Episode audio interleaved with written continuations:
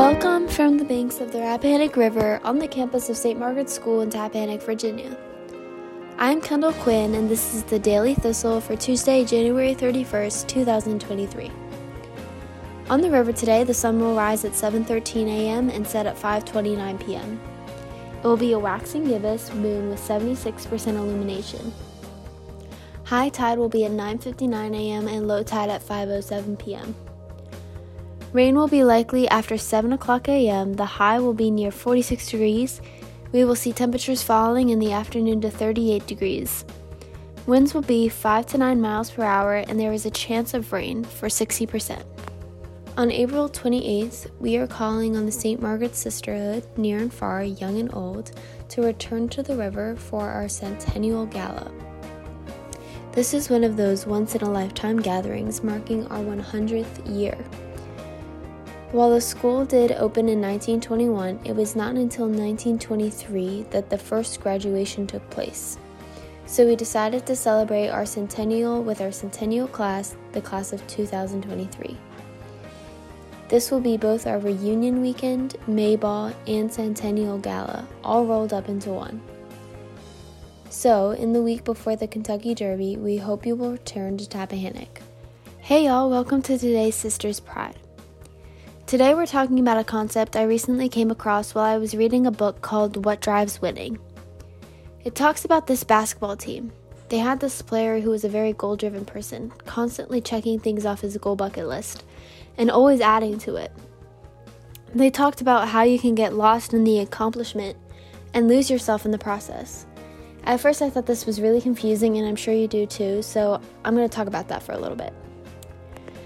So, have you ever accomplished something really great and you worked really hard for this, but the feeling of happiness could last maybe a few minutes or a day or two? And then after that, you have a new goal in sight? This could be in both your sports life or your academic life. If you felt that before, you've probably also experienced that feeling of failure if you don't reach your goals you've set yourself up to do. This means you're focusing on the outcome when you should be focusing on the process. So instead of placing your worth as a basketball player, a student, a person on the goals you accomplish, place your values on the things that you can control.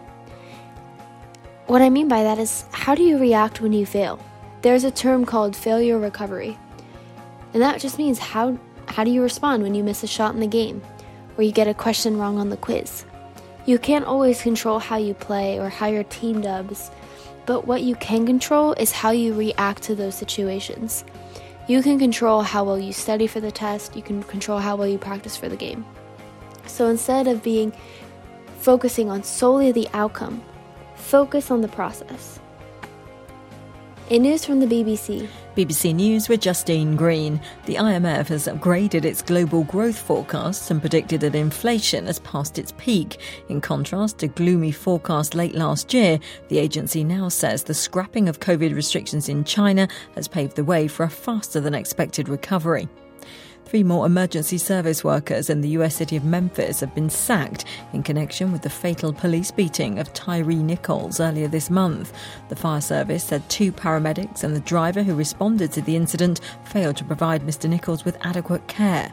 Five policemen have been charged with murder. The former Brazilian President Jair Bolsonaro has applied for a tourist visa to allow him to stay in the United States for another six months. He's been living in Florida since leaving Brazil when his term ended in December.